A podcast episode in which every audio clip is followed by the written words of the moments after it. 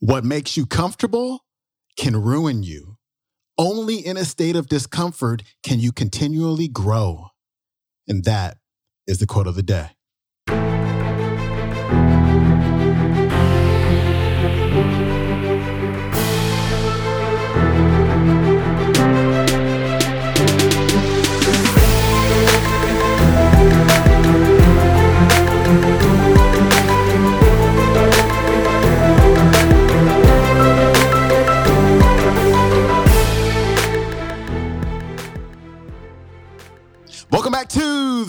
The Day Show. I'm your host, Sean Croxton of SeanCroxton.com. Today, I've got another brand new speaker for you today, Mr. Bill Eckstrom. Bill is the Senior Vice President of Business Development over at EcSellInstitute.com. And today, Bill is talking about order versus chaos and complexity, comfort versus discomfort. I want you to ask yourself a question, and it's a serious question. How much order is in your life? How predictable is your life? Is your life like Groundhog Day? It's the same thing over and over and over again, day to day, week to week, month to month, year to year, just the same stuff, just all ordered. It's just all good. Just, just, just right there in the comfort zone. Everything's beautiful. Today, Bill is talking about making a case, making an argument for chaos, making an argument for complexity, getting fed up with order. Because if you're scared of complexity and chaos in your life, what you should really be afraid of is order. Here's Bill. So I was on a roll. I was an executive with a nice salary, annual bonuses and stock options, all the perks. Everything was on track. And on Monday, January 7th, 2008, at three o'clock in the afternoon, in a small conference room on the top floor of our building, the president of the company wanted to have a quick meeting with me, which wasn't unusual since he was my boss.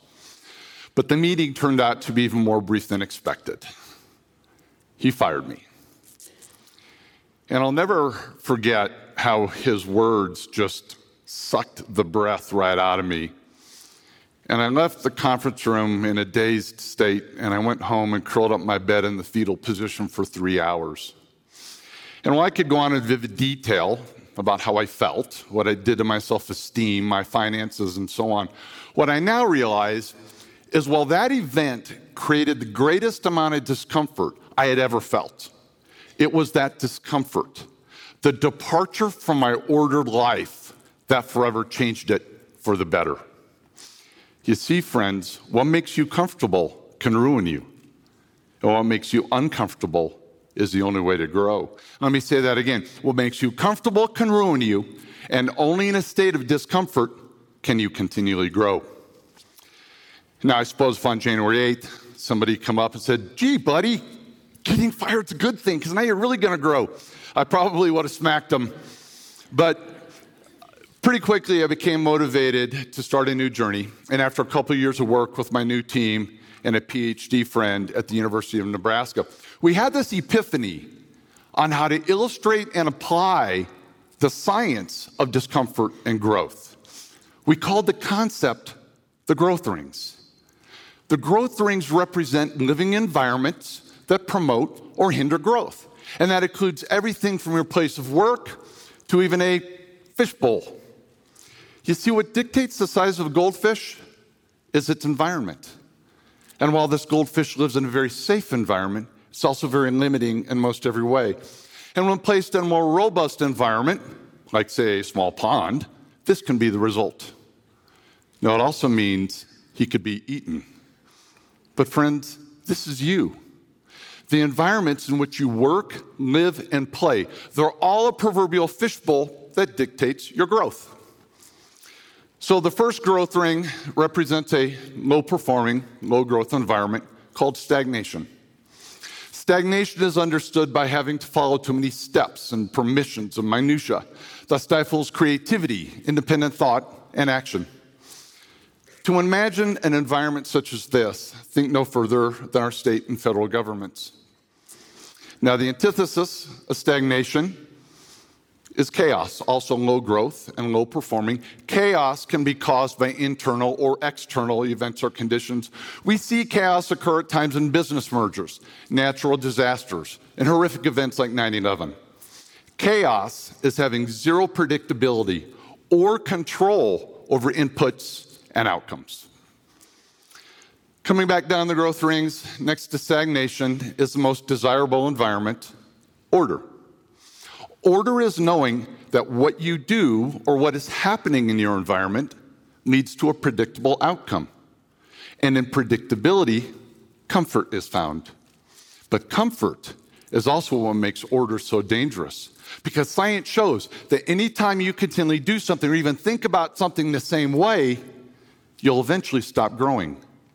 And this applies to every living thing, even our dog. You see, if Aspen had a chance, she'd choose comfort six days a week and twice on Sundays. But too much growth limiting order would have prevented her from becoming a therapy dog. And had this been allowed, think of the lives this gentle soul would not be touching today. So before your order continues to limit the way you think and act, remember what I said earlier growth only occurs in a state of discomfort. Now, think about the power of that phrase growth only occurs in a state of discomfort. I can unequivocally state I wouldn't be standing on this stage today without my uncomfortable, order disrupting day nine years ago. By the way, I'm not recommending you go get fired to see if it leads to a TED talk, but when you feel discomfort hit, that means you've entered the complexity ring. Complexity is nothing more than changed order. But when your order is changed, outcomes are no longer predictable, and it's unpredictability that makes you uncomfortable. And well, most times, your visceral response to discomfort is not just no, but hell no. You can actually learn how empowering it is to consciously acknowledge discomfort and then, when appropriate, choose complexity over order. And I know seeking discomfort sounds odd, and not many people do it, but you have to learn to embrace it because it's the only environment where sustained or exponential growth can occur. Okay, to weave high growth complexity into the fabric of your lives, there are three primary ways it can be triggered. Complexity trigger number one is it can be forced upon you.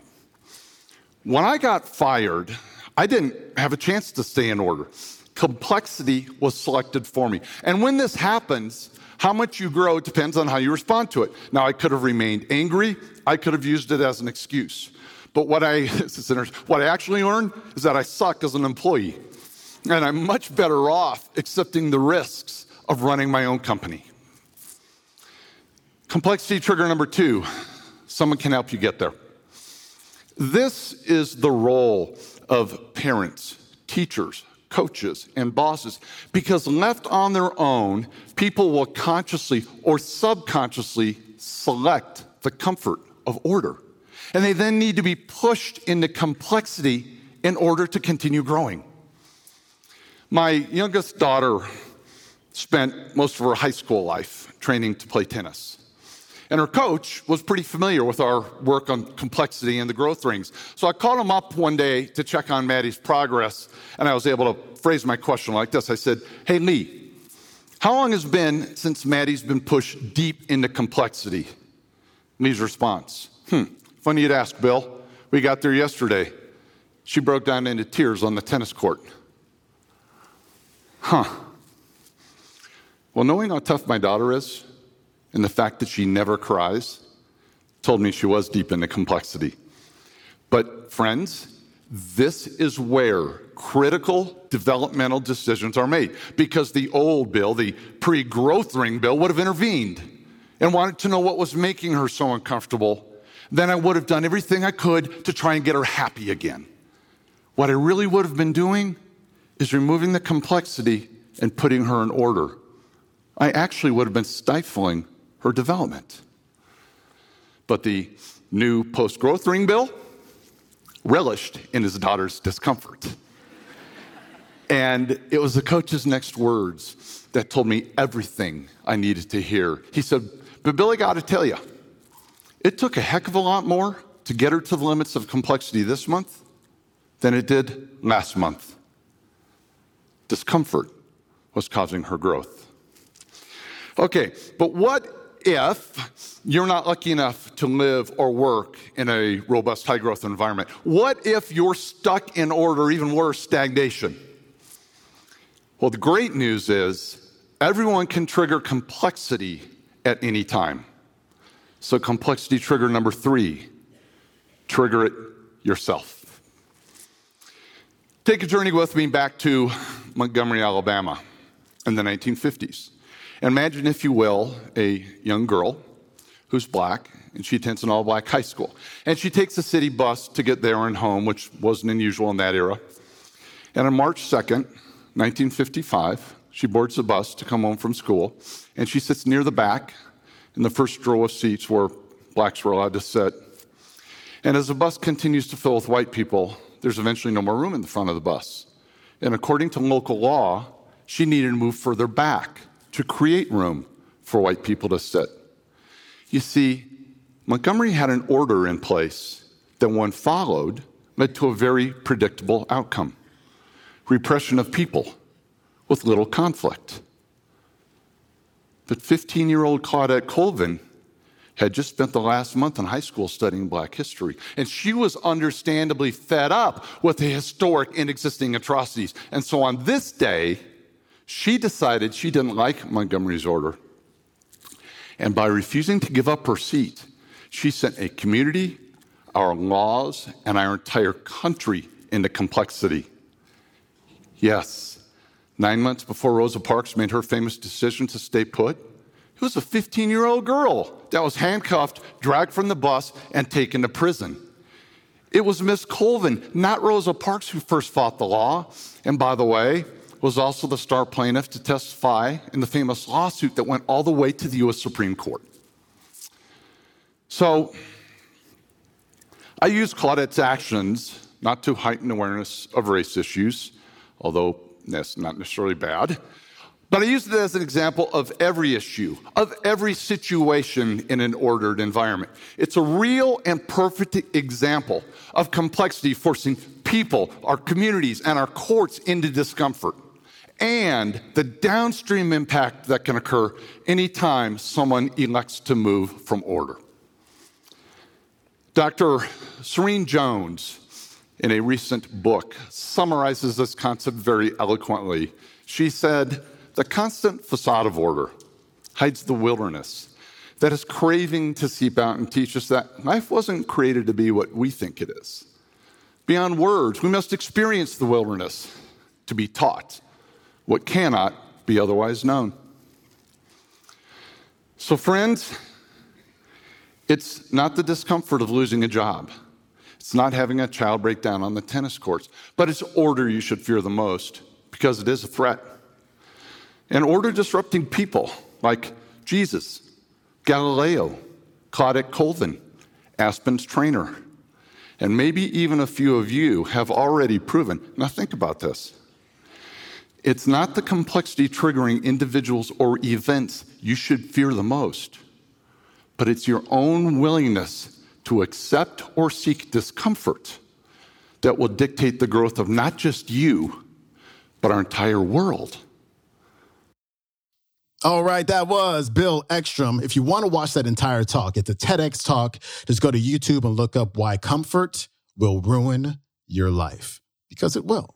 You can learn more about Bill at ecsellinstitute.com. That's ecsellinstitute.com. That is it for me. I will see you tomorrow with our Thursday episode of the Quote of the Day Show. I'm out. Peace.